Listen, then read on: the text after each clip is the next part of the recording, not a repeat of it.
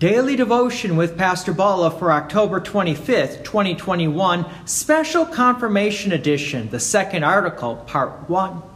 Who is Jesus? Jesus is the Son of God, but a Son who is eternal. Confused? Probably.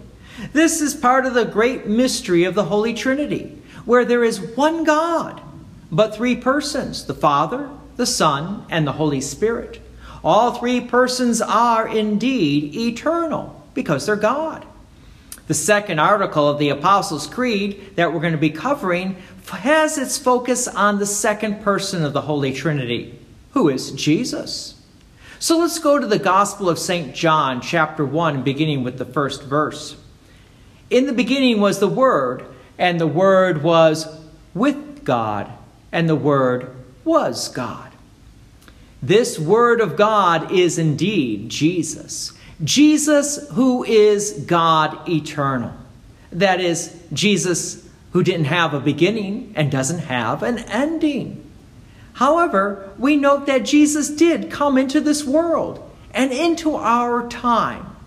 And that we can document because it is our world and our time. From the Gospel of St. John, chapter 1, verse 14. And the Word became flesh and dwelt among us, and we have seen his glory glory as the only Son from the Father, full of grace and truth. So, when did this Word of God become flesh? Typically, we think of Christmas. From Luke chapter 2, verse 7.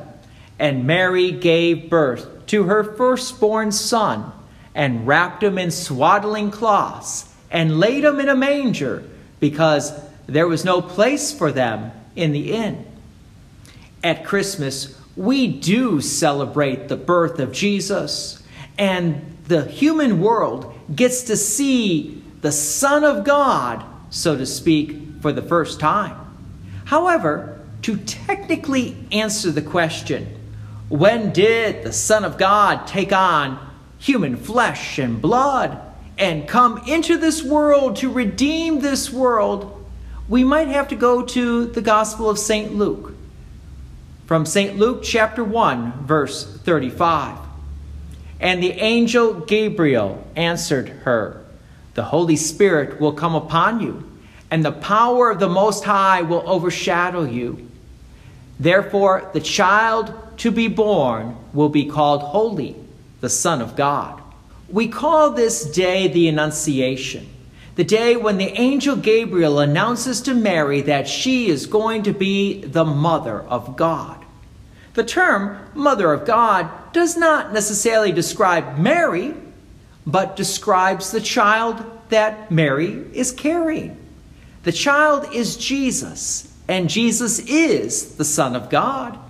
And Mary? Mary is the mother. So, yes, Mary can be considered and should be considered the mother of God. But how does Mary become pregnant? The angel Gabriel told us that through the Holy Spirit. How will the Holy Spirit do this? The answer is that Mary believed and trusted in the promises of God given to her from the angel Gabriel. So you could say that Mary became pregnant through the ear. That is, Mary heard the promise of God and believed and trusted the promise of God and became pregnant with the Son of God. I realize this is very hard to understand because it doesn't happen every day. It only happened once. But it may be helpful to bring in another creed. The church uses three creeds.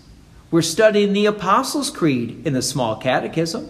There's also the Nicene Creed that we use regularly in church. And then there's the Athanasian Creed. Let's pick up the Athanasian Creed. The Athanasian Creed speaks of the Incarnation. The Incarnation is a word that we use to describe God taking on that flesh and blood of humanity. The Athanasian Creed explains it this way He is God, begotten from the substance of the Father before all ages. and he is man, born from the substance of his mother in this age. Although he is God and man, he is not two, but one Christ.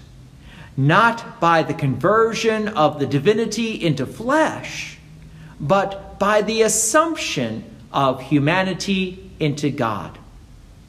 I'm sure this doesn't answer all your questions, but it does show us that Jesus is true man and true God.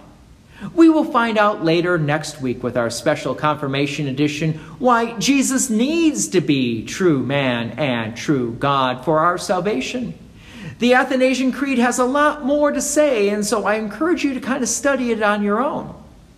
But for today, we're going to sort of close here. So join me again tomorrow as we continue on with the Psalms. God's peace and many blessings be with you, and thank you for listening. And please take an opportunity to share this message with others. If you have enjoyed these daily devotions, please consider making a donation to Peace Lutheran Church, 24024 West Main Street, Plainfield, Illinois, 60544. Thank you again for listening.